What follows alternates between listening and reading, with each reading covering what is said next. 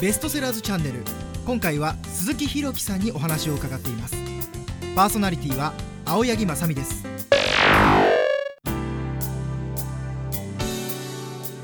こんにちは。パーソナリティの青柳正美です。ベストセラーズチャンネル本日のゲストは鈴木ひろきさんをお招きしております。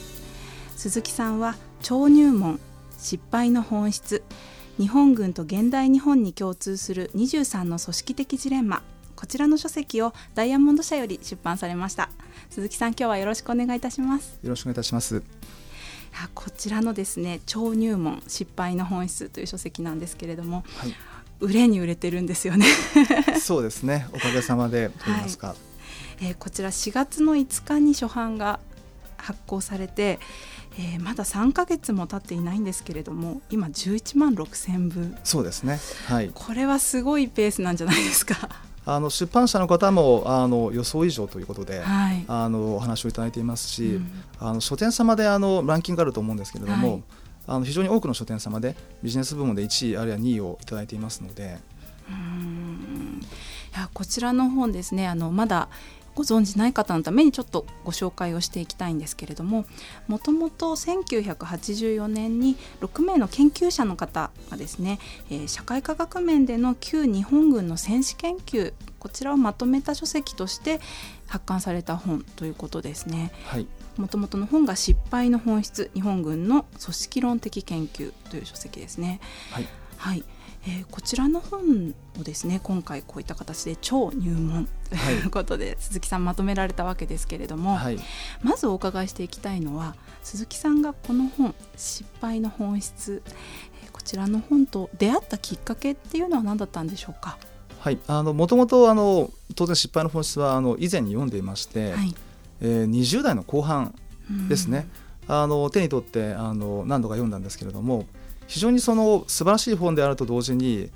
当時はそこまで、はい、あの日本全体が危機感がなかったので、あのこの本のあのエッセンス版を書こうという意識が全くなかったんですね実は。はい、そういった意識だったのがなぜ今、はい、執筆に至ったんでしょうか？はい、あの数年前からですね、まあ、日本が閉塞感、まあ、漂う状況になってきつつある中で、はい、あの失敗の本質に書かれている内容とあまりにも似ている状況が今あるんじゃないかというふうに感じまして。あの調べていくうちにあまりにもその共通点が多いので、えー、これは多くの人に読んでいただく必要があるのじゃないかと、えー、そう判断したということですね。なるほど。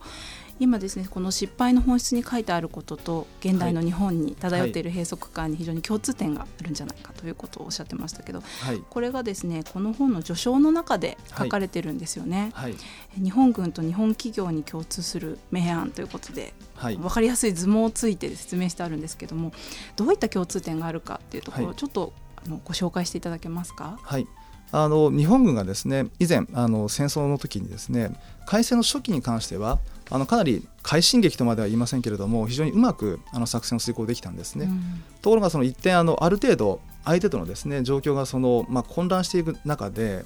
劣勢になった後に非常に切り返しができない、えー、負け続けてしまって、えー、打開策を、えー、見出すことができずに、えー、最後は終戦を迎えたということがあるんですけれども、同じようにその、まあ、1970年代からですね1980年代に関しては、日本企業非常にあの世界中であのマーケットを獲得しましたし、日本製品の評判というのも非常に良かったですよね。そうですよね。はい。ところがその、まあ、失われた10年20年と最近言われてますけれども、ここに来てあの打開策が見出せない日本企業の姿というのが、えー、何度もニュースになってしまっているというところが非常に似てるかなと思います。あそのことに気づかれたのは、はい、こう何か失敗の本質を読み直していてそう気づかれたんですか？あの失敗の本質を読み直していたというよりは、はい、なぜあの失敗の本質に昔書かれていたことがですね、うん、今になっても実践できないのかと。あ。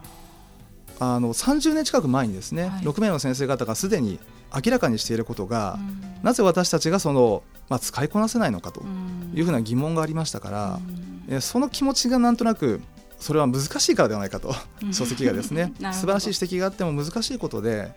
なかなか使いこなせないのかなというふうに思った次第ですね。まあ、今おっしゃっていただいたようにですねもともと84年に出版された失敗の本質こちらの書籍はそのビジネスに携わる人であればぜひ一度は読んでおきたい名著として言われてはいるものの、はい、多くの人が手を出せずにいたんじゃないかなと思うんですけれども、はい、まあ、今回その本を現代版にある種跳躍のような形でですねアレンジされて出版されてですね、はい、え非常に多くの反響があったんじゃないかなと思うんですね。でそういった反響がこの観光2か月で4釣り11万6千部という結果につながってるんじゃないかなと思うんですけれども、はい、やっぱりこの結果っていうのはこの本の内容と日本人の、まあ、今日本で働いているビジネスパーソンの方々が考えていることが非常にこう一致しているところになるのかなと思うんですけれども。はい、そうですね。あの危機意識というのは皆さん非常に持ってらっしゃると思うんですけれども、うんではその今の危機的状況をどう改善するかという打開策が見えていないと思うんですね。したがって焦りは非常に強くて、皆さん責任感も強い方が多いので、はい、何とかしなければいけない、えどうにか変わらなければいけない。でも変わる方法がわからないというところですよね。あのしたがってそのこの本に関しては単に書店でその手に取っていただいた方だけではなくて、はい、えー、上司の方が部下に、えー、同僚の方が、えー、自分の会社のですね、えー、同じフロアの方に紹介いただくという流れが非常に強いようですから、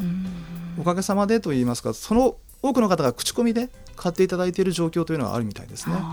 口コミになっているということですね。はい、ありがとうございます、えー、今回ですねちょっとお伺いしてみたかったのが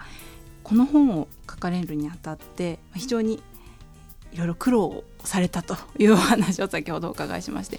この構想に半年間かけられたということだったんですけれども、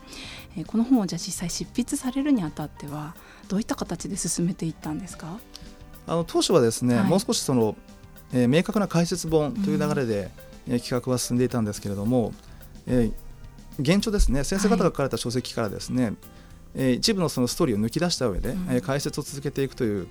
え形式を少しあの試みてはいたんですが、これでは現代ビジネスマンが使うにはやはりまだ硬すぎるというふうな判断を最終的にしまして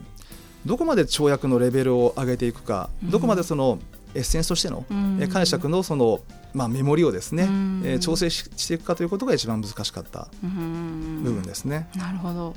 今ですねちょっと私この本をここに置いてですね見ながらパラパラと見ながらお話お伺いしてるんですけれども全部で7つの章立てになってるんですよね。えー、簡単にご紹介するとまず戦略性2つ目が思考法3つ目がイノベーション4つ目が型の伝承。で5つ目が組織の運営。で6つ目がリーダーシップ。7つ目がメンタリティということでですねあの非常にこう網羅的にその失敗の本質の書籍の内容をうまくまた整理されてるのかなというふうに思ったんですがこの7つの章にたどり着くまでにはどういった思考があったのかなと思ってですね。はい。はい、あのもともとその現状というのは、はい、6つの軍事作戦を分析した後で、うん、えー、第2章第3章での、えー、まとめと、はい、結論を書いているんですけれども、やはり各作戦あのポイントとなる部分というのは非常に違うんですね。したがってその作戦というものを、えー、時間軸から見てしまうとビジネス上のプロジェクトとはですね違う形であのエッセンスが抜き出されてしまうんですね。はい、したがって逆に言えばえー、仕事で使うためには仕事を始めて仕事をその、えー、中間の段階でチェックして、えー、組織に伝えてリーダーはどう動くか、うん、あるいはリスクをどう管理するか、えー、一連の流れというものがですね、うんビジネスマン側から見やすいように、えー、するためにあえてその7つのポイントを抽出させていただいて、えー、作戦上の時間軸から逆に、えー、横軸で、えー、全てをですね、えー、突きさせるように、えー、並べたという形ですね。なるほど。この7つの章の中でこう鈴木さんが特に思い入れのある章とかあるんですか、はいはい、ありますね、はい。えー、2つあってですね、はい、えー、1つはそのメンタリティの部分えー、日本人がその空気という存在によってですね、うん、あのどう影響を受けていくかということについては非常に多く言われてますけれども、うん、えー、この部分の一端をうまく、えーまあ、書いていただいている部分がありましたので、うん、そこはあの構造化したということと2つ目はその戦略性ですね、はい、戦略と戦術って何ですか？とビジネスマンの方にお伺いすると、はい、なかなか明確な答えが返ってこない、皆さん当然その言葉は知っていますし、うん、なんとなくイメージはあるんですけれども、じゃあ明確な定義を教えてくださいと。言うとですね うんと黙ってしまう方が多い。はい。そういったこう戦略性の部分をはい。戦略と戦術ということで明確に定義づけられて、はい、えその部分は少しこだわりを持って書かれたということでね。ですすね。はい、あーありがとうございます。本日のゲストは鈴木ひろきさんをゲストにお招きしてお話をお伺いしていきます、えー先ほどのお話ですけれどもはい、戦略と戦術ですね、この本の大きなテーマの一つにもなっていると思うんですけれどもはい、本当におっしゃる通り戦略と戦術。はい、私たち言われてもですねなかなかこうすぐに明確な回答ができないなと思うんですが、はい、何やら先ほどお話をお伺いしてたところこの本を出版されてそういったこう戦略戦術についての講演っていうところも、はい、えー多くそういったご希望が寄せられているということですよね。はい。えーそういった中で、えーこの戦略と戦術について鈴木さんはどういうふうにお考えなんですか？あの書籍の中ではですね、はいえー戦略というのは追いかける指標ということであの定義はしているんですけれども同時にそのビジネスシーンでどう使っていただくかどういう役割かということをご説明する場合には、えー戦略というのはですね、えー自転車のこと、えーうん皆さんが漕ぐ自転車ですね、えー戦術というのは漕ぎ方だというふうにあのお伝えしています。はい、それはどういうことでしょうか？はい、あの戦略が自転車と考えるとですね、えー例えばその一つ漕ぐことによってですね、えー5メートル進む自転車があると。うん。えー一方でですねその他社はですね1回漕ぐことによって10メートル進む自転車を持っていると、えーそういった違いがあるんですね。うん。あの戦略が違うことによって同じ回数漕いでも進める距離が違うと。それが戦略の違いですね。はあはあはあ。この本の中でもはい、その米軍と日本軍のですね、はい、戦略の違いによって日本軍はいくら努力をしてもはい。目的にたどり着けなかったとはい。いうことが書かれている箇所がありますけれども、はい。ま、さに今の日本企業もそういったはい、ジレンマというかですね、はい、そういったところに陥ってしまっているというお考えなんでしょうか？そうですね。あの過去1回漕ぐことによって、うん。えー5メートル進んだ自転車が今2メートルしか進まなくなってしまったと、うん。あるいはそのさらに、えー短くなってですね1回漕いでも1メートルしか進めないという状況が生まれつつあるんですけれども多くの日本のビジネスマンの方あるいは経営者の方というのは非常に真面目な方、うん。あるいはその努力ができる方が多いので多少自転車が進まなくなってもですねどんどん漕ぎ続けてしまうんですよね。でさらに進まなくなってもですね、えー社員も含めて経営者の方も含めて徹夜で漕ぎ続けると、うん。えー最終的に倒れてしまう寸前までですね、えー進まなくなった自転車を漕ぎ続けていることが多いんですけれども、はい逆に戦略を変えるということは自転車が一漕ぎで何メートル進めるかということを、考えていくことなので、うん。日夜漕ぎ続ける眠る間も休んで漕ぎ続けるよりは1回漕ぐことによってですね10メートルあるいは100メートル進めるような、うん。えー新しい自転車を見つけましょうということが、えー戦略の、まあ、転換ですよね。あー。なるほど。あの今ですねお話をお伺いしていて鈴木さんの個人のご活動に非常に興味が湧いてきたんですけれども、はい、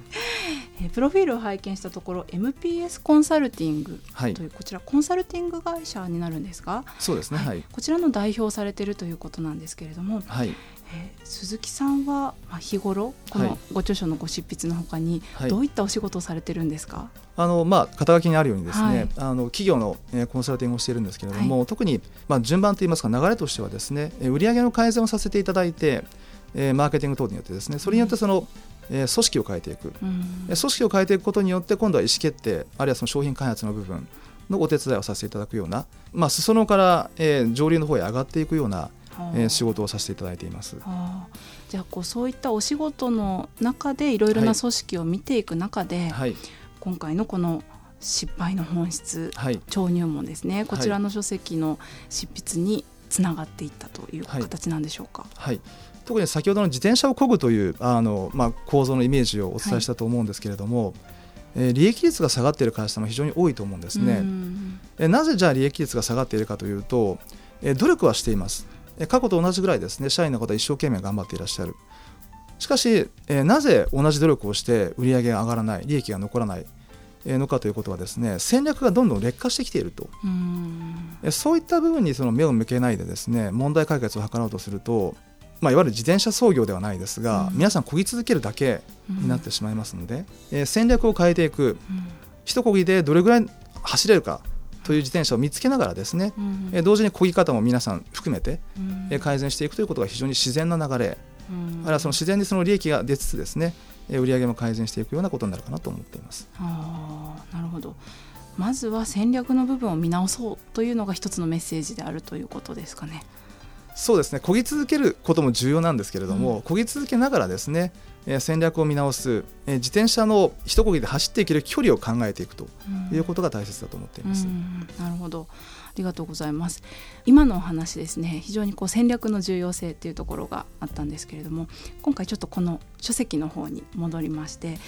せっかく戦略を立ててもですね、はい、実際それが組織で広がっていかない現状というのが、はい、まあ、日本企業の中にあるのではないかと、はい、そしてそれと同じ状況が旧日本軍の中にもあったということが失敗の本質。こちらの本でも述べられていたということが書いてあるんですけれどもこの組織の中で誰かがこうイノベーションを起こすあるいは現状に疑問を呈するでもしくは新しい戦略を提案していくっていったことの中で日本企業がこれから伸びていくためにはそもそもその戦略が広がっていく土壌がなければいけないわけですよね。えー、そういった組織に今後転換していくためにはどういった転換が必要だと思われますか？え大きくは2つあってですね、はい、1つは、まあ、リーダーの方あるいはその上層部の方経営者の方が自分の考え方が間違っているかもしれないという着想をまず持つことが必要ですよね。うん自分の考え方が間違っているかもしれない、はい、つまりリーダーの方が間違った条件をですね組織全体に適用することで結果的にその違った戦略を追いかけている。えー、組織全体で間違った方向性に向かって走っているということですよね。それが起こっている可能性があるということが一つ。でもう一つは先ほどの自転車とあの漕ぎ方の件でも同じなんですけれども、はい、一生懸命漕ぐ方法をですね非常にたくさん工夫していく例えばその二項体制でやる、うん、あるいはその漕ぎ方がうまい方を連れてくるいろいろあると思うんですがやはり戦略の部分を転換することで、はい、えずっと楽に、え利益を出すことができる、あるいは組織全体を発展させることができるということでイノベーションを見つける組織になることが大切だと思います。はい、イノベーションを見つける組織になるためにはどうしたらいいんでしょうか？はい、これあの書籍を読んでいただきたいところがあるんですけれども あの結局はですね追いかける指標と書いてありますがこれまでと違うものこれまでと違うその要素を持った商品開発を進めていかなければいけないと思うんですね。最近あの、えー、お豆腐の中でですね、はい、ザク豆腐という豆腐があのニュースになったと思うんですけれども、はいはい、ザクというのはあのガンダム。ガンダムのザクですね。はい、あのキャラクターを、はい、えー、モチーフにした、えー、お豆腐が生まれているんですけれども、はい、えー、発売2か月半程度で100万個売れているんですね。で通常のそのお豆腐では、はい、ヒットの基準が5000個になっていますから桁違いですね。桁違いですね。はい。これはではあの日夜ですねえー、同じ自転車を漕ぐことで、うん、えー、5000個のヒットの商品があのカテゴリーでですね100万個が売れるかといえば、うん、おそらくありえない話だと思いますよね、営業の方がいくら努力をしても、うん、えー、5000個のマーケットの中で100万個売ることは難しいはずですから、うん、先ほどの戦略のイメージと同じように1回漕ぐだけで100メートル進めるような自転車を見つけたということですよね。したがって努力をする方向性を変えるということですよね。まず一つ目が経営者が自分が間違っているかもしれないと常に自問自答するということですね。でもう一つは努力の方向性を変えてみる。はい、この2つがイノベーションを生み出しやすい組織を作っていくためのポイント、はい、ということですかね。はい、はあ、非常に勉強になりました。ありがとうございます。まだまだお話をお伺いしていきたいんですけれども鈴木さんがですね、はい、この本の中で伝えていきたかったメッセージについて最後、はい、少しお話をお伺いしていきたいんですが、はい、この本のメインのメッセージはおそらく失敗とどう向き合って、はい、その失敗の構造を分析して、そこからこうイノベーションを生み出していくかとい。うところを日本全体が考えていかなければいけないというのが大きなメッセージなんじゃないかなと私は捉えたんですけれども、はい、鈴木さんが考えるこの失敗と向き合ってしっかりと構造を分析して、はい、イノベーションを生み出すっていうのはどういったことなのか、はい、はい、最後にちょっとお伺いできればと思うんですけれども。はい。あの成功にも失敗にも理由はあると思うんですね、はい、当然。その中で失敗の構造を知るということは私たち自身が過去成功した理由ということを追求することにもつながると思います。うん、もう一つあのこの本全体のですね、えー、最大のメッセージというのは、はい、えー、日本企業と日本人ビジネスマンが諦める必要はないんだよということですね。なるほどなるほど。はい。やり方さえあのきちんと構造を間違えなければまだまだ成功する要因はありますし、はい、日本人はもともとイノベーションを多数成し遂げてきた国家ですし、うんその意味ではですね私たちが忘れてしまっている成功の要因、うん成功の本質というものを、はいえー失敗の本質を理解することで思い出すことができるとうん。いうふうに私は考えています。うん。だからこそ最大のメッセージというのは日本人は諦める必要がなくてですねはい。えーこれからチャンスは山ほどあるのでえーそれを一緒に探っていきましょうということですね。はあなるほど。はい。これからチャンスを一緒に探っていきましょうということですね。非常に心強い力強いメッセージをどうもありがとうございます、えー鈴木さんのですねその他のご著書も最後に少しご紹介していきたいんですがさっきザク豆腐というお話があったのと同じようにですね実は鈴木さんはガンダムに関するこれは組織論の本なんですか？はい、あのガンダムに関する組織論の本とですね、はい。ガンダムに関するその部下指導の本を書いていますね。なるほど。部下指導、はい。部下を指導する本はい。ということですね、えー少しタイトルを紹介させていただくとまず1冊目が「ガンダムが教えてくれたこと」一年戦争に学ぶ勝ち残る組織の作り方。はい、そしてもう一冊が「シャアに学ぶ逆境に勝つ仕事術。はい、時代を駆け抜けた赤い彗星のリーダーシップ」本ですね。こちらどちらも日本実業出版さんから出版されています。こちらももしよろしければ合わせて読んでみていただけるといいのではないかなと思います、えーそれではですねいろいろとお話をお伺いしてきましたが今日はダイヤモンド社より超入門失敗の本質日本軍と現代日本に共通する23の組織的ジレンマ。こちらの書籍を出版された鈴木弘樹さんをゲストにお迎えしてお話をお伺いしました。鈴木さん今日はありがとうございました。どうもありがとうございました。